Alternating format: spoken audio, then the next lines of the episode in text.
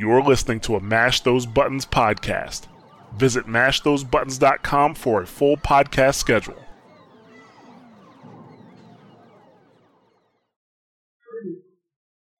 Guardian? Guardian?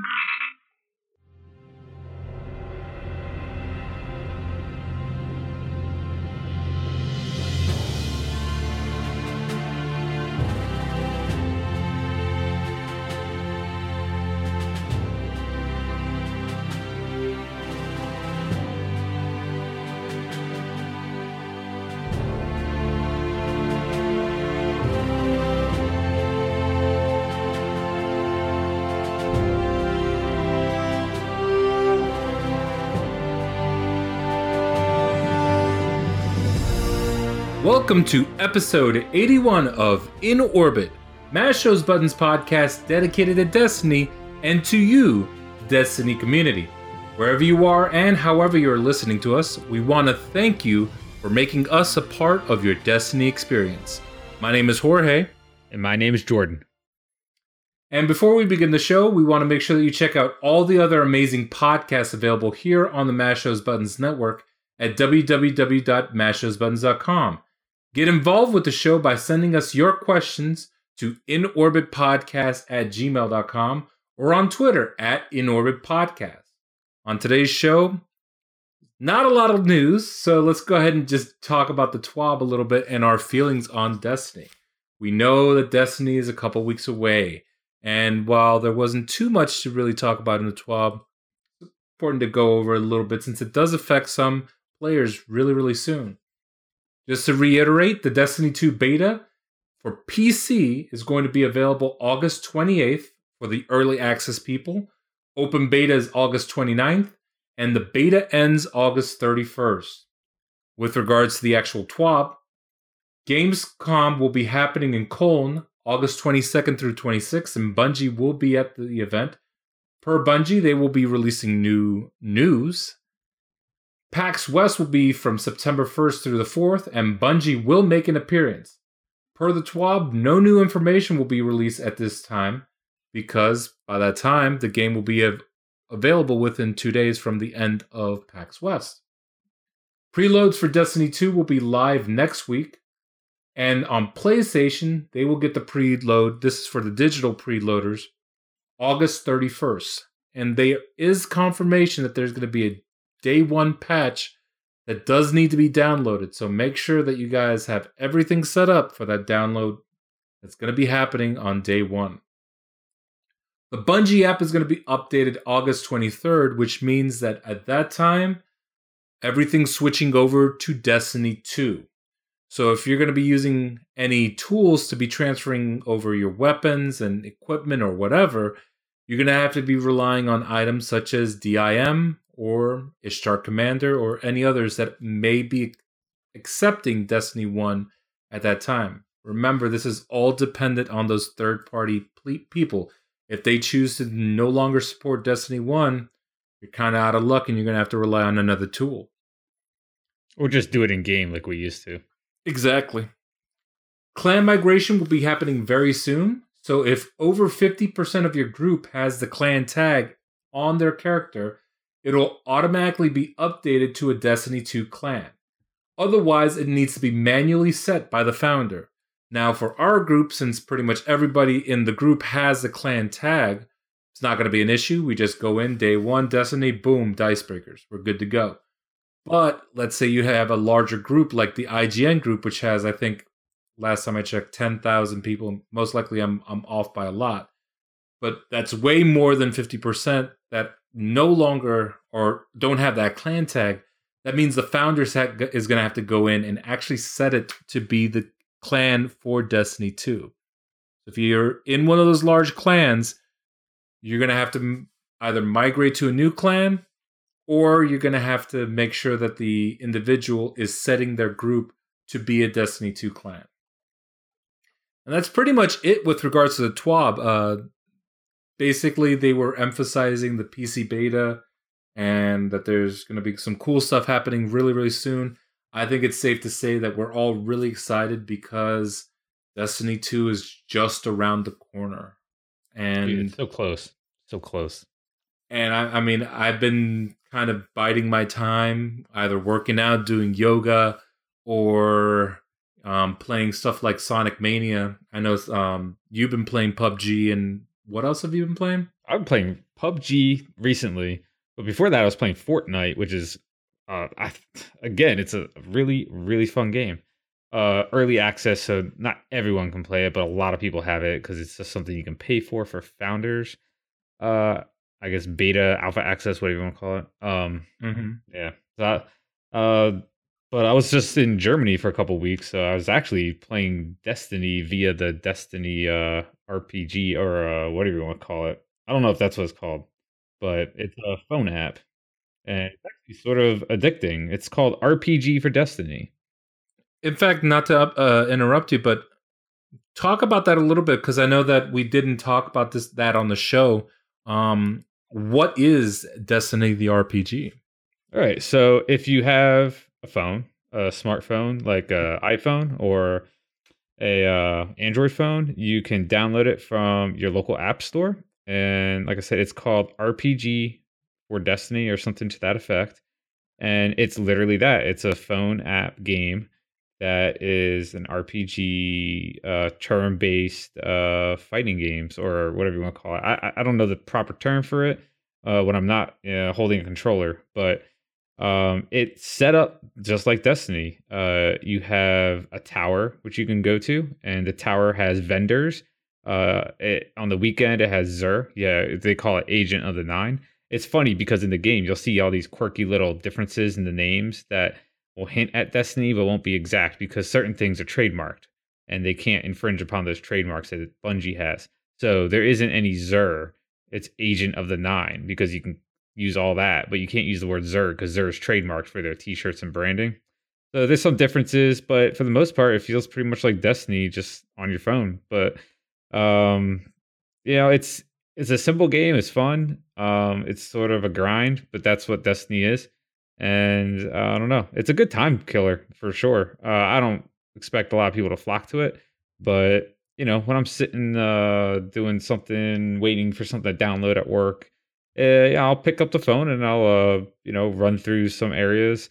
Uh, you got different planets and different zones you can explore. And by explore, you're basically going to them, looking at the list of enemies, and choosing which enemy you want to battle. And then you choose attack with your primary, your special, or your heavy. You can get a, a, uh uh, you don't get grenades or melee, but you do get a super. So I'm I'm an awoken warlock using a nova bomb as a void walker. Um, it's pretty cool. I don't know. I'd I'd urge anyone that is uh, into filling with their phone and playing games on it that likes Destiny to give it a try and check it out. Yeah, so as he mentioned, it, it on the iOS App Store, it shows up as RPG for Destiny. It's from the Trident Group. As he mentioned, it's a lightweight text RPG. Um, so basically, when you download it, it pretty much has everything. Now, you were ta- before the show even started recording, you were mentioning how this needs to be online at all times. Is that correct? No, it it'll use data. Um, I I was being a little unclear, but yeah, I was over in Germany. I was using it as a time killer. You know, when I had you know downtime, I was staying with friends that had small kids, so there was times when the kid was napping and the parents were upstairs, and my wife and I, you know, they have a pretty decent sized house, but we would just be bored, you know, waiting for dinner or something like that, and we'd just be killing time, and you know, she'd be reading a book, and I forgot to bring my book, so it was perfect there. But uh, yeah, you just got to it. You have to have either you have to either use your data or be on Wi-Fi. So you don't have to be on Wi-Fi. Mm-hmm. Uh, just I don't like to use my data fiddling around on phone games. So you know, you do what you want. yeah, I mean, I- I'm looking at the images on the App Store. For example, instead of saying Suros uh, regime, this is hard Naraka. yeah, there's a couple that are just made up. I think, or that are totally just out of the blue, like pulled from the crevices of the Grimoire. But um, yeah, most of it you'll you'll you'll find familiar. Um, it's sort of neat because if you get your imagination going here, like I'm actually in the game right now, so I can uh, so I can reference it. I'm I'm I can go to Phobos, for instance, and you know each I guess we'll call it planet or locate main location has sort of sublocations, and then there's like specific little areas you can go to within each sublocation. Um, I'm not using terms from the game. I'm just making those up just to try to explain how it looks and how it's laid out. You know, you choose a specific location, which would be like, you know, when you're on patrol, you go to an area and it has a little name within that patrol region. Um, and there's a list of enemies there. So I'm on Phobos and uh, I'm patrolling the cliffside now. So I see Psions, I see Siege Dancers, Blind Legion, Legionaries, Phalanx, um, the Psion Flayers. It's funny because there's actually some uh, strike bosses. There's some raid bosses as well. Golgoroth is a roaming character, so sometimes you'll go to some place, uh, you know, uh, like uh, maybe the Dreadnought. I think uh, the Dreadnought's one of the areas you can go to. If you go to Dreadnought, one of the areas, there's a bunch of Golgoroths there. So you'll see like three Golgoroths, and you'll just be like, oh, okay, that's not a boss. they uh changed things up a little bit like that. So they actually can use the word Golgoroth, but he's not a boss in this. He's just like a heavily shielded enemy. Uh, you got the Psion Flayers, so uh, you know you can see multiple Psion Flayers hanging around. So they're not they're not necessarily related to the characters from Destiny, but they're there. It's pretty cool. I like it. It's like again, it's a it's a time killer. It's not something I invest in, but you know, it's it's neat. It's just something that keeps your brain turning in the Destiny verse. Yeah, um, I think it's a cool little thing. Um, anything, I know it's on the app itself. It says not endorsed by Bungie or Activision or anything. So, but, but you can definitely tell it's a labor of love, um, an homage to the game, a different take on the game. This is kind of the second um, thing that we've seen of this. Uh, I know that somebody, this was a long time ago, created a 2D version of the um, Devil's Lair strike that you fight at the end a uh, a giant Sepiks Prime. So I, I mean, it's interesting to see labors of love like this because we know how heavily invested the, the community is in Destiny One, or how they have been, I should say.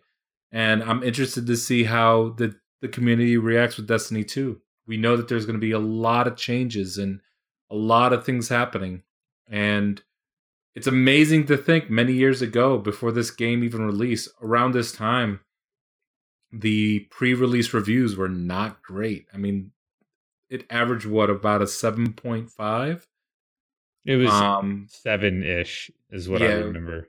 Around seven ish, and I know a lot of them were not kind to the type of game it was, and it's hard to grade games now because they're living services. Um, they evolve over time the game that we have right now is leagues different than what it was from when this game first launched. Um, it's it's going to be an interesting thing to see how Destiny 2 evolves over time because we know not everybody's going to love everything at launch and the things that people don't like or may like or whatever may change by the time we're at this point where we're at with Destiny 1 and Destiny 2 like let's oh, say yeah. year seven or i mean that's actually something else i wanted to bring up.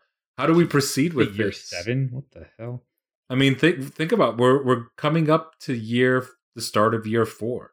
It is destiny 2 but it's technically year four of that of this destiny experience. Mm-hmm. think about it, another three years two to three years from now year six year seven. Like that's, how that's how do you think we're going to look back on destiny 2 I mean, it's it's hard to make that that kind of assumption right now, but I don't know. It's just crazy to think that you know we started this journey that long ago, and we're just now starting the gear up for the the next the, the true next step, the next evolution in the Destiny experience. And it's like, wow. I mean, we're looking at we really are looking at years that's it's just crazy for me because I grew up in a generation. I started playing games in a generation that blew on cartridges and mm-hmm. is you know we I, we still played Atari at the time. You know while we while we were fiddling with the NES. It's like this is just to me it's mind it's just it's still mind blowing because I can still sort of bring myself back to that mindset of blowing on controllers, or blowing on the cartridges, and like playing these games that you know you you you, don't have a whole lot of dimensions to them. Yeah, Like this is crazy. yeah, and I can go back and and remember me blowing on. Never mind. Um, Let's not go there. That's I'm joking. kind of. Anyway, um, no, I, I, I, I'm in full agreement with you. Like, i'm you and me, kind of the same generation. I, I never grew up with Atari. I was Nintendo through and through. Nintendo, the NES system, Game Boy, Super Nintendo, um, all the way to where I am now with PlayStation 4, Xbox One, and it's amazing to see how these games evolve. I mean, when you got the game back then, whatever you got, that was it. That's the final version. I mean, there might be a version two um, that might have changed some things. For example, uh, Legends of, Legend of Zelda: Ocarina of Time. People don't. Know, a lot of people don't know this. The one that was sold at launch changed um, because of a um, a Muslim chant, or I'm sorry, Islamic chant for the fire temple that was used, um, and they deemed that that that they had to remove it. So if you got a version later on, like that version of the fire temple song is not in the game at all. So it's Wow, weird. I didn't know that. Yeah. Um definitely check that check that out. Um it's an interesting little tidbit um because again, we come from the generation where the game that was at launch, that's what you got. That's what you played. And now this is here and this is completely different. So it's it's it's an interesting experience. Um Destiny 1 what we got wasn't what remained. Like it changed.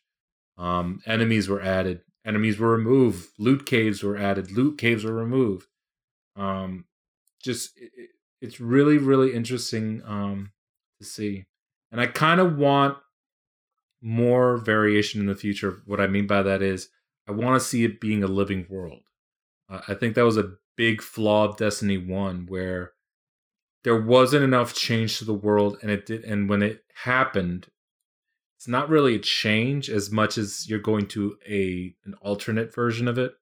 And what I mean by that is the Cosmodrome Patrol.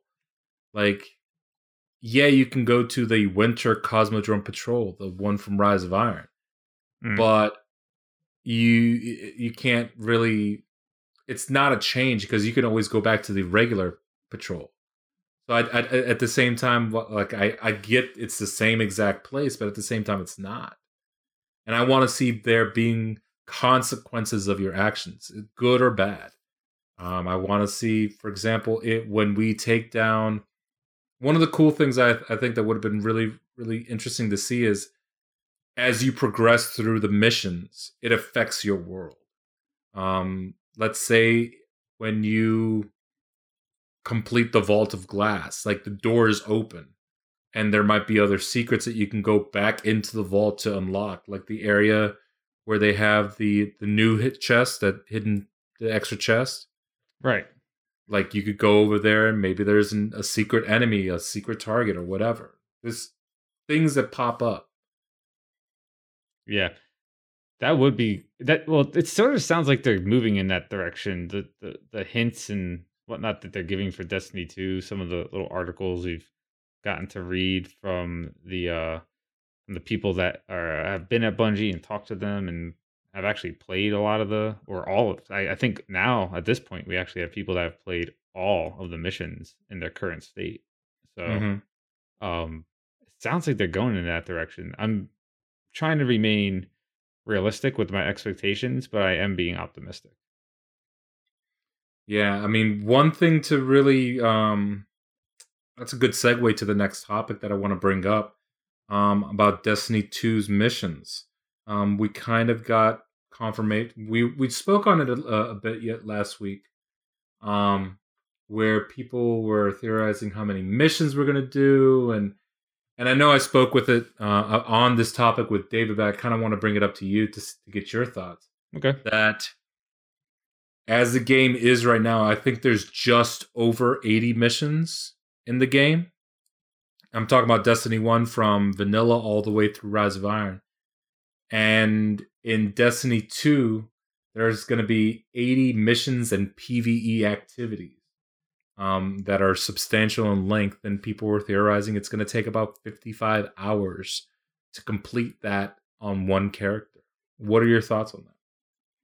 That's music to my ears, man. I'm ecstatic for that because I I, I want content. Uh, The community wants content. We know that. That's not a secret. That's not that's that's the voice of us all. We we want great content and if if we're if we're if we're to be 80 missions, 80 missions Times three. that's i mean part of me worries because i have two accounts i was going to play on for Ooh. playstation I, I, I don't necessarily have to do three characters on each but i'll probably do three on at least one of them. So i'm just thinking to myself oh wow. So how am i going to do this? Do i want to do i want to blast through on one character and then start another one? Or ha- that I haven't even gotten that far so you can hear me stumbling over my words and thoughts here. Mhm. but I mean that's besides the point. I'm excited. 80 missions 50 hours. If that is true then I'm going to be a happy happy gamer. Cuz I love me some Destiny. It looks like it's fantastic. And I'm going to be I'm to be loving doing 80 missions. Now, this isn't confirmed, but I'm just, you know, speculating if it is true. From what we hear, I think if it's not 80, it sounds like it's going to be a lot. 80 sound 80 is a lot. I mean, compared to what we had, I didn't think about checking the original mission count from vanilla, but it's not what is it? Maybe like 20? Um, You remember off the top of your head? I honestly don't. Um, so four planets. Um, and yeah, I know Moon's not a planet. Um, Oh yeah. I want to say each location had seven missions. I know the uh, Earth, uh, Moon, there Venus, was what Mars. seven strikes at launch. Right, but according to these articles, if they're correct, we're not getting the uh we're not going to get access to strikes and patrol until the end. Right, which is actually fine with me. Um because it see that that was the one weird thing about Destiny 1. Um the missions, the strikes themselves can't really um they don't they don't feel like they're they're part of the story, which has always been a problem. And they didn't start feeling like they were part of the story until uh, Dark Below because it they they were directly tied in. Um, at that at that point, and and then you went to uh, the um the house the House of Wolves, yeah, and that strike uh t- like you could say it was connected to the story, but at the same time, it was like a side story. It wasn't so the only one that that was connected in Destiny 1 none of them uh, I'm talking about vanilla. Yeah, vanilla they were pretty disjointed. I mean, and eventually they were moved around. For example, um, the trying to think the the the the one with the Archon priest on Venus, if I'm not mistaken, was added to the missions for House of Wolves because when they did uh, Taken King, they reorganized everything. For example, Sword of Crota was an original mission in Vanilla Destiny, but when Taken King came in, they took that from Vanilla Destiny and added it to the um, Dark Below mission set. So they moved everything I around. play it back like that. I didn't realize they did that. Yeah, that uh, that was one thing I, I did do um, when they they moved everything around. I, I deleted a character, or actually, I, I think I created another character on another account, like a dummy account, and they moved everything around. So if and I also did that on on Xbox, um, where Sword of Crota doesn't show up until you speak to Eris. She tells you about oh Crota's coming and blah blah blah. So they added um Sword of Crota as the first mission to start off the Eris line, which makes sense. And then they added several things along the way. But Hmm. it wasn't until um what is it, the the the the, the Dark Below's strike that these strikes actually became part of, of the story. In Taking King, they kind of were and they kind of weren't at the same time. Um, for example, the the Alak-Hul Darkblade was a like it, it was a post story. Like you killed Oryx in the current world, you go in and you you have to stop the princes. Like the the, the last thing you want to do is enable somebody to to take back the throne Right. you go and you kill the prince and that was that then there was the you had to clean up the mess with the cabal so that they don't blow up the dreadnought which would kill everybody in the in the galaxy so those two thing those two missions made sense the fallen saber was even though it was I, I personally like the strike never really fit in with the story it was just a side mission Yeah. Yeah. and one thing i want to see more is anyway. what's up I never liked that strike anyway. it sort of felt disjointed story wise, and I, I don't like the way it's laid out personally, but that's not related to the conversation. Yeah, I mean the one thing I want to see is that these these story these strikes are actual story missions or involved with the story right. or kind of extend the story. Um because it, it, the Rise of Iron one is actually really excellent. You you do several missions, I think two missions beforehand that kind of tell you the story of what you're going to be facing in the strike. Right. Yep, remember I you have to get that. those pieces Yeah. uh, and then like it, it, like you have to free the thrall that are kept in the in like the the truck beds or whatever oh yeah. and then like he finally tells you okay like we got to go put a stop to him and then you go and actually go into the missile silo and put a stop to to i forget his name but it's still my favorite strike in the game what's up I think it's Kovacs, right? yeah kovic Something Thank you close very to much. that. but yeah like I, that was the one time where it felt like a continuation of a story and i want to see more of that Right. And um I think if we have using that as an indication, uh, I, I'm pretty sure that's what we're going to be getting. We're going to be seeing missions, the uh, single player story missions uh, that sort of towards the end start to go into the the strikes, and I I I I really hope we see a nice smooth progression into all the strikes once we get to that point, into the patrol areas. You know, uh, I, I expect sort of like a nice fluid feel to the story now because they're they're really selling the story for Destiny 2 hard. mm. So I do it, I say I overall have reasonable expectations for Destiny 2. I'm going to keep my head level and try not to get too crazy.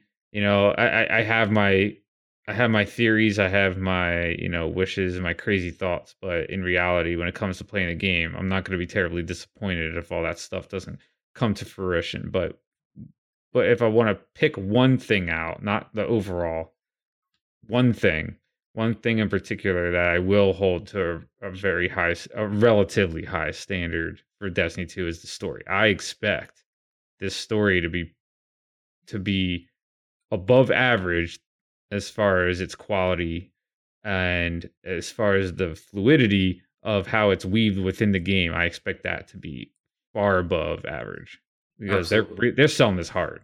So Mhm. they're they're really they're setting the bar high because and I, I I will be disappointed if it feels somewhat disjointed like it did in- even at the end of Destiny 1 it's still not perfect.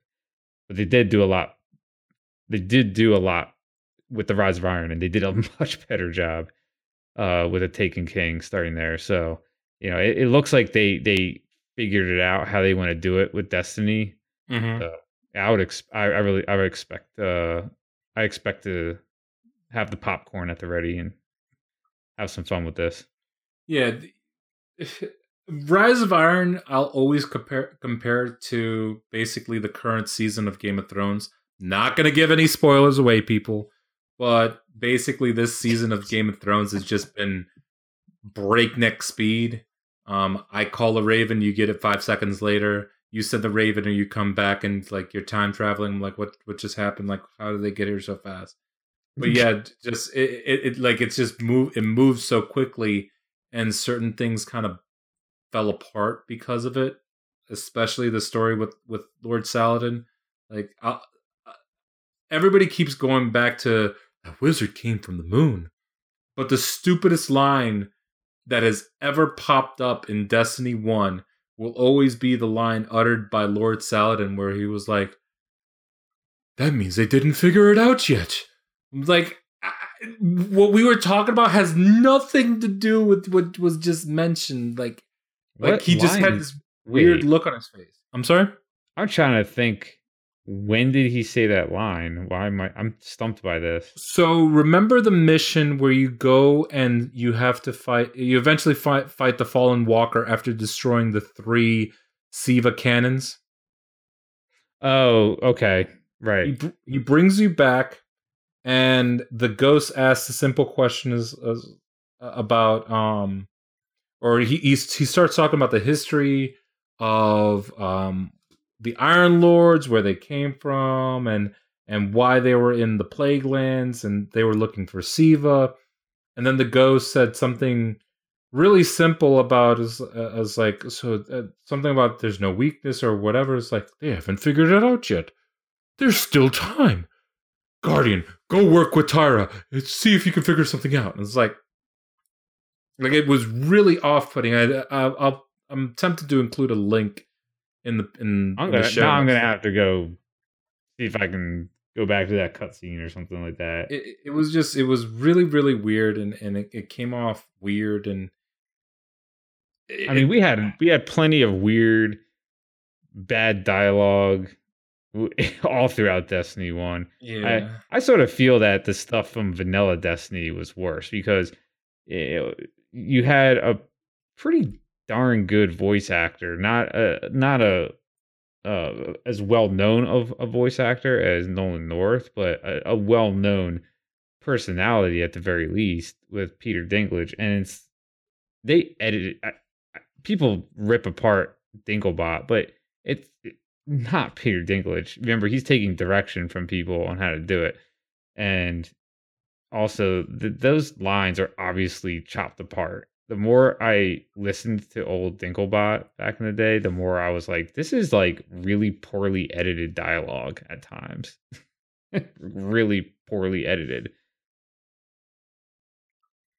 yeah i mean the biggest flaw with vanilla destiny was the the writing but I, I think it was a product of the game basically being pieced together from the remnants of what they had before Right. And I that's mean, I think people realize that, but they don't they they don't talk about that as much. They it it definitely feel like that that's what I was I guess sort of getting at. That poor editing was them chopping up all of the lines that he had read and recorded for whatever they were originally going to do.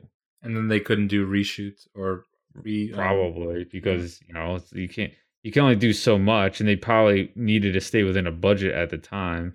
right. And having someone like that come back in to read, that's you know, that's that gets expensive. So yeah, they edited up his lines and chopped them up. I mean, there's even set there's sentences that you can tell. Um, it I can't go back and and know, like point you guys to a recording or get a link. Um, uh, maybe I may be able to find a link of some of his dialogue to post in show notes, but I I remember listening to lines, realizing or thinking to myself, it sounds like they literally took like half the sentence and pieced it together from other sentences, like using words to like make a new sentence from other stuff. Because like the inflection it comes off, and it's yeah. I mean that's what they had to do to get the game out and they've come a long way. That's for sure. Mm-hmm. Yeah, I mean, um, like like I said, this is going to be the first game where, or um, actual game. I'm not talking about expansions or anything where we're going to. They had a co- they have a cohesive story. They put it together and they're going with it rather than piecing it together. Like, not to take anything away from Taken King, but that was still an expansion. They still reused items. So they basically made it fit with the pieces that they had. This is taking brand new pieces and putting it to use and and telling a new narrative and new story, new everything. So I'm gonna be excited to see what what this means for Destiny 2 and what this means for the future. I'm I'm really really excited to, to obviously to play this game, but obviously to see how they they move forward narratively. And I hope that I hope that they don't in the future they take a, a mini lesson of Rise of Iron and not rush things out because to go from poor story with Vanilla Destiny, improved story but very short with Dark Below and House of Wolves, much vastly improved story, but you're still using the same stuff with Taken King, and then I have to say it very like a drop in, in story quality with Rise of Iron. It was just a t- it it was rushed together. It it almost felt like it, like they put it together like they did with Vanilla Destiny, and they were so busy trying to make a new new place that they didn't focus on the story enough, or make the story work well with the limits that you had. That it concerns me not for for Destiny two, but I hope that they look at how they put out expansions or or DLCs, whatever you want to call them, because we know we're going to get two DLCs. But then we might then later on, I'm talking about like fall of 2018. They're obviously going to have some sort of expansion based on history. Um, that they don't rush the story like they did with um, the Rise of Iron. I want to see this game be strong narratively going forward, um, and not have those awkward moments. Um, so another thing I want to bring up um, before we go to uh, messages from the reef is last week was the last week for Destiny One, for Trials of Osiris, and kind of want to do a, a, a little moment. And I'm we're definitely going to get a little bit of a recording from David. That way he can put his thoughts on Trials of Osiris. Um, but I'm, i want to pass the floor over to you. Um, what are your memories of Trials of Osiris? Well, the first memories I have of Trials is a lot of frustration because I was really, really bad at PvP when I first gave it a try. Um, I did the smart thing though, and I stopped playing Trials for a bit and got better. Um, and I mean, I remember the first time I went to the lighthouse, uh, thanks to uh, my buddy Cone. And uh, I think outside of going to the lighthouse for the first time, which was fun because I actually got to play with those guys that were essentially carrying me. Mm. Um, so it wasn't like a full on carry, even though you know I sucked on the last two or three matches. I think the the the best memories I have of trials outside of that would be after that happened and I started to get um not just like a to be a decent PvP player, but when I had my moments to be a above average PvP player um at best. I was actually able to work with teams, not guys carrying me. And I think having the experience playing trials with two other people, learning how to work with them and communicating properly, um, I I've said it before. Uh, I'll just say it again quickly. I came from the uh, action RPG genre of games, and Destiny was really my first multiplayer game. Um, first time I had played a first person shooter for a long time. So, um, yeah, it was uh, it was a really awesome experience. Trials gave me that experience uh, for the first time of playing with other people um, in a a setting where we had to communicate uh, have strategy, and I really like that. Um, I know Trials had a lot of shortcomings.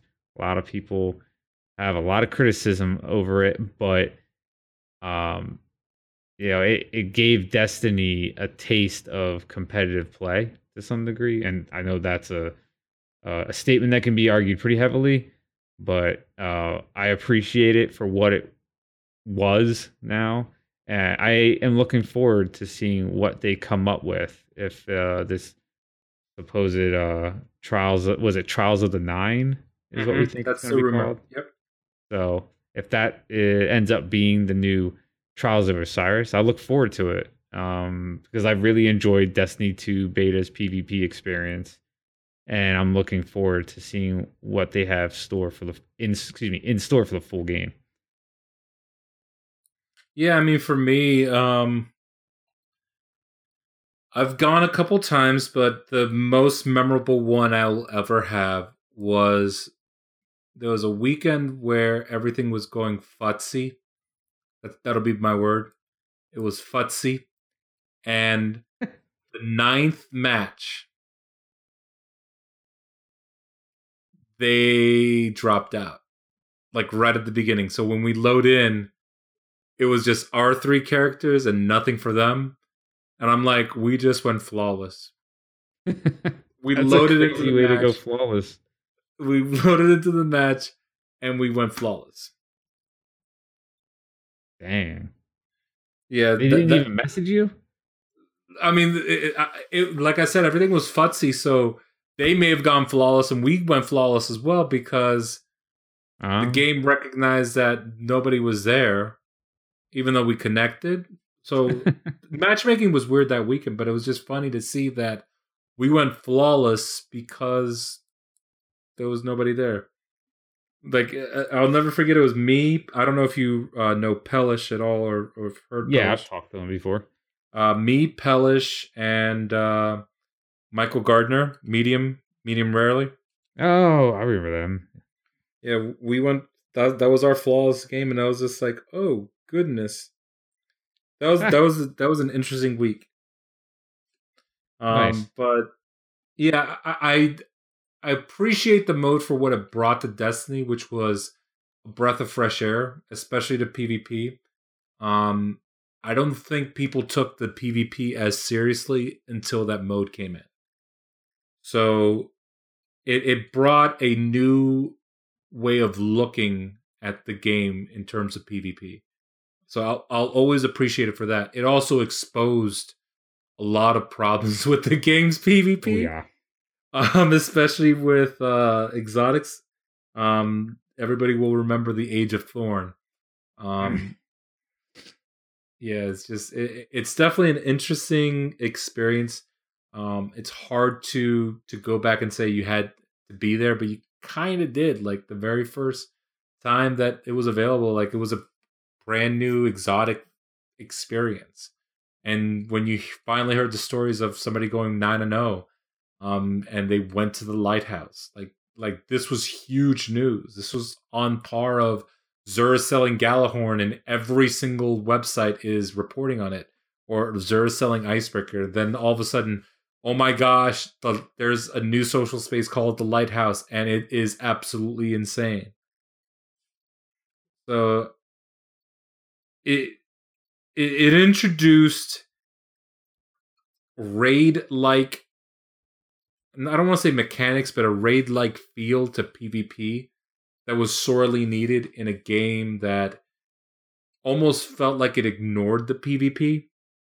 Not by design, but it it just did.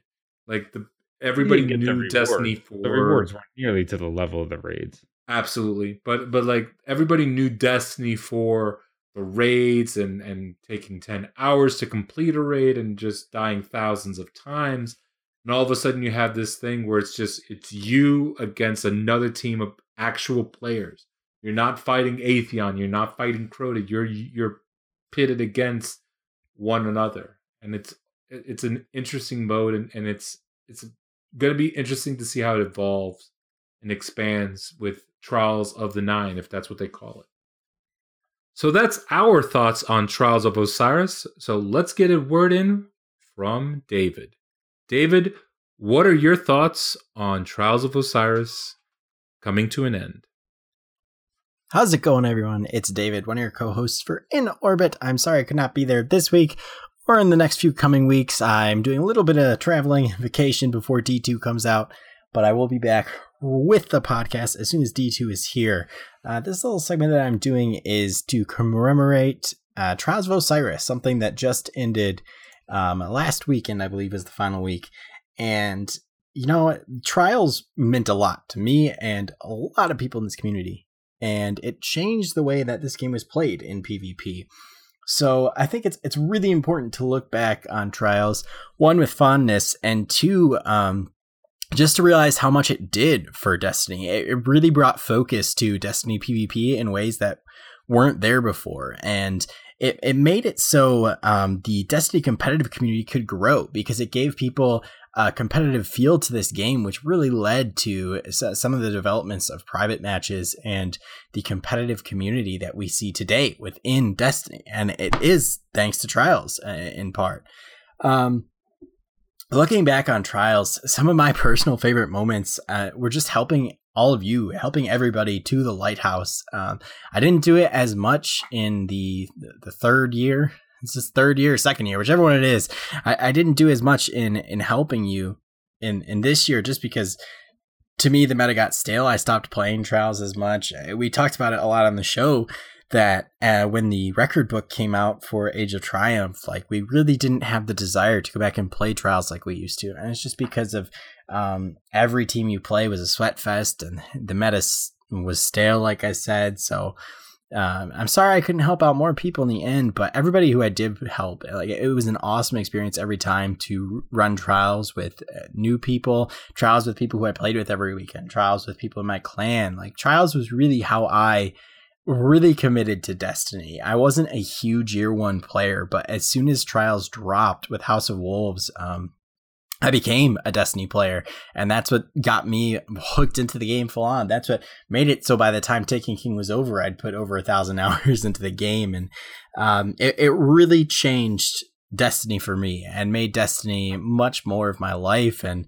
that's part of why I ended up on this show was um, the clan that I was in with Jorge and uh, running trials with him a lot. So like I, I think trials to me has had a big impact, but I think as a whole, like everybody should look at Trials fondly. Um, one of my favorite moments in Destiny came in Trials, and it was actually after Trials because it was when I got my Gjallarhorn. And getting your Gjallarhorn, everybody from year one remembers it, and I got mine in House of Wolves. And to get the Gjallarhorn, like I freaked out hardcore when I got Gjallarhorn. So that was probably my favorite one single moment in in trials was just from one of those reward packages because for those of you who played it not in the first year but in the later years in the in the original trials um, you would get a reward package when you would get to three or five wins and then seven wins. It wasn't this guaranteed armor and weapon drop like they do now. It was just this rewards package and you always had a chance to get an exotic from those and that is where i got my Gjallarhorn. So that was pretty awesome. Um, yeah, like I said, overall, Trials has just had a huge impact on the game, and these were just a few of my thoughts on it. Um, obviously, I could talk for hours on, you know, all the times I had in Trials, different Trials stories, um, cool moments and stuff, but that's not what you all want to hear. You just want a quick little tidbit, and you know, I'm I'm glad to be able to just give my appreciation to Trials one last time with this little section of the show here. So I hope you all enjoy the show. Um, like I said, I'll be back in a few weeks, and these next few weeks should be pretty awesome for the show. It's the lead up to um, D2. We do have the PC beta coming out, which will be awesome to take part in. Um, I'm going to be making sure to get part of that. Just got a brand new gaming laptop that uh, is powerful enough to play it, so that while I'm traveling, I will still be able to play that Destiny PC beta. Um, but I will be home to use it on my uh, PC as well which will be awesome. I'm really looking forward to that 60 FPS. You know, don't want to talk about that since controversial subject, but looking forward to it. So, um, you all, as always, enjoy your week. Have a good one, and thank you for listening to the show. So, with that, we got our messages from the reef. So, this week in Messages from the Reef, we only have one question one big question, and I'm going to pass the floor to you. Maverick Morales says, What are you hoping to get from the game at launch? Uh, it's so I'm going to answer this as if he is referring to Destiny 2 as the game. Yes. Yes. So, what am I expecting to get from the game at large? That's a really open ended question. Um, right. Well, I'm expecting to get a great experience, a great Destiny experience. We've talked about story. I, I, um, I'm really expecting a great story. Like I said earlier in the show, so I'm expecting to, I guess, not get, but uh, finish uh, the PVE campaign of the game with a a sense of complete not com- I won't say completement, but I don't think that's a word. But uh, with with a sense that I, have like come full circle through the game story. Um, I know there's going to be cliffhangers for expansions and stuff like that, but you know I expect to have like a very um uh what's the word uh you're in it you're uh god dang it stupid words um I expect to be invested in this story you know, I, I want to be sucked in. I expect that's what I expect to get out of the game. An experience that sucks me in, um, reinvests me in the Destiny universe because I, I haven't played Destiny for weeks. You know, I, I'm I'm one of those guys that was pretty consistent with playing Destiny every week. But the last several weeks, outside of vacation, even I haven't really played it. I was thinking about maybe doing some PvP next week, just you know, for shits and giggles that's what I want to get. That's why I, I want to get out of the game. I want to get an experience that sucks me in and uh, that that uh, causes me to reinvest without without even thinking about it. I just want to be sucked back in so bad. Um, mm-hmm. What about you? I mean, I guess for me, the the, the big thing is it's nice to get story. It's nice to get everything that we've been asking for my biggest thing is I want this game to be fun. Um, no, it sounds weird. Wait, what? What? you play video games to have fun? Yeah, I, I mean, I, I think people are focusing too much on the small things and not enough on what really matters, and that is that the game be fun. Um, so that, that's what I'm hoping, and I hope to see in the future. Um, just a game that is fun, one that brings people together like Destiny 1 did. It's going to be hard to replicate that magic. I know it is. But yeah, is that's the big thing. I just want a game to be fun. Plain and simple. That sounds um, good to me. Yeah. I mean, it, it's hard to to really state, you know, everything that is absolutely ne- needed, but uh, I, I just think this is it's really important. So um, with that, I also want to bring up our streamer of the week, and this week's streamer calls himself the Below Average Guardian.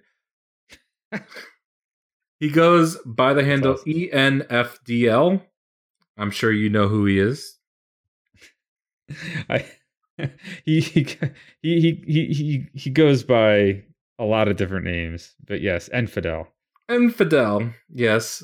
I had the I, pleasure I, of hanging out with Infidel at Guardian Con this year, and he is a he he's not just a fantastic streamer, but he's a fantastic gentleman and a marine as well. Hoorah! You can catch him on twitch.tv slash ENFDL, Infidel.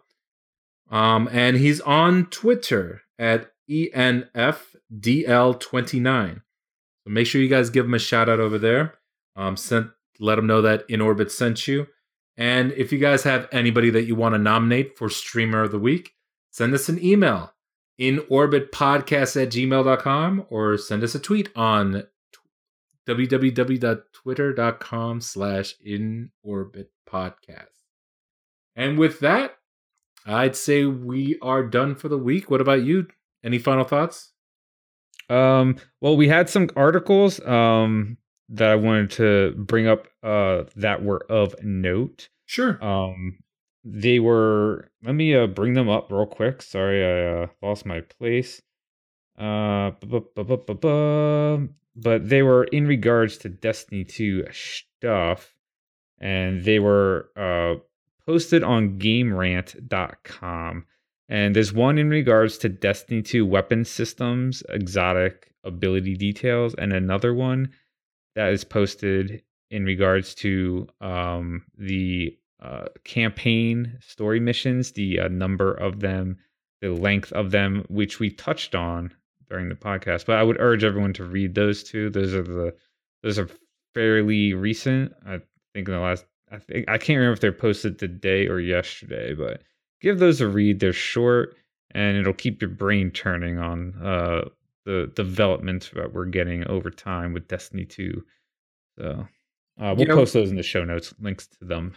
Yeah, we'll, we'll definitely include them in the show notes. I know we taught we touched on them last week a little bit about how basically um, the game is all about combinations. The best example Yes. that, that we can that we can give is um, the Hunter Blink Strike. Your Blink Strike re- refills your roll. You roll, and you get your melee back, and then you can just repeat that. And another example is the Warlock one, where your any kills in midair will recharge your grenade faster. And then there's an ability that um, that does the same thing. That combined with the exotic, all of a sudden you kill five enemies in PVE. You got your grenade back and you're throwing it out, and then you repeat the process. So it's it, it, the game is all about combinations, and it's going to be interesting to see that um in the future. We'll definitely include that in the show notes, but um yes, it, I'm I'm excited to see how the combinations go. Yeah. All right. And with that, this episode is over.